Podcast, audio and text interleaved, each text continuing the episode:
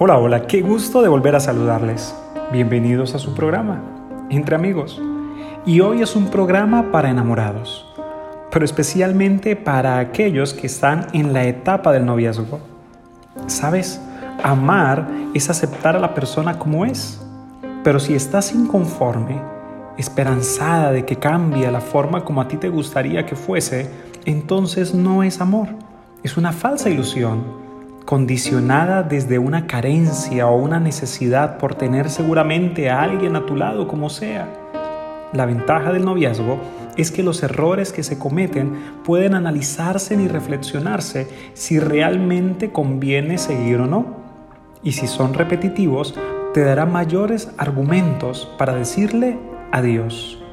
Es mejor romper por un momento una relación y llorar algunas noches comprometernos para toda la vida con alguien que seguramente no te hará feliz.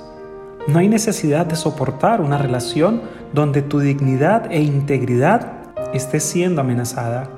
Así que estás a tiempo de romper con tu novio al menos bajo estas razones que voy a mencionarte.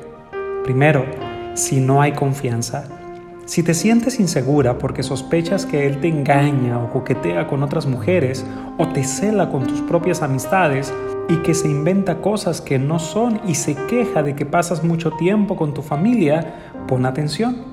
Segunda razón, eres tú la caballerosa. En lugar de que él te corteje, eres tú la que lo invitas a comer, la que lo llevas, la que lo traes y la que haces todo para que no tenga excusa de no verse las visitas tuyas a su casa son más frecuentes que las de él a la tuya, aunque en estos tiempos de pandemia no hay tanto problema por ello. Pon atención. Tercero, si afecta tu autoestima, si en lugar de recibir palabras de ánimo, él te critica y te juzga en tu apariencia o lo que haces o hasta lo que no haces, y empieza a compararte con otras personas sugiriendo que así deberías ser o así deberías estar, no te conviene. Cuarto, si te toca soportar de tu pareja arranques de ira y agresividad, ¿te ha empujado, te pregunto? ¿Te ha jaloneado? ¿O te ha dado alguna bofetada u otras reacciones de maltrato físico o psicológico? Déjalo. Quinto, ¿se emborracha o usa drogas?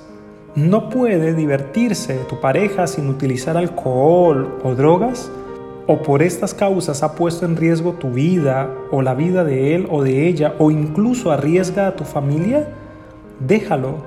Y por último, ¿te aleja de tu relación con Dios? ¿Se queja de que asistes a alguna comunidad cristiana? ¿Se burla de tus creencias? ¿Te dice que esas cosas de Dios no son para mí? Y también te amenaza con dejarte si sigues asistiendo a estos lugares de culto o a estas reuniones virtuales de manera regular, déjala o déjalo. Aléjate porque sencillamente está manipulando tus sentimientos. Esa persona no te ama, esa persona quiere tenerte cerca para manipular tus sentimientos y para él mismo o ella misma ser feliz a dependencia tuya. Es mejor en ocasiones estar solo que sentir que estamos enamorados y vivir equivocadamente. Que nuestro Dios poderoso y lleno de amor te bendiga. Se despide tu amigo Darwin González.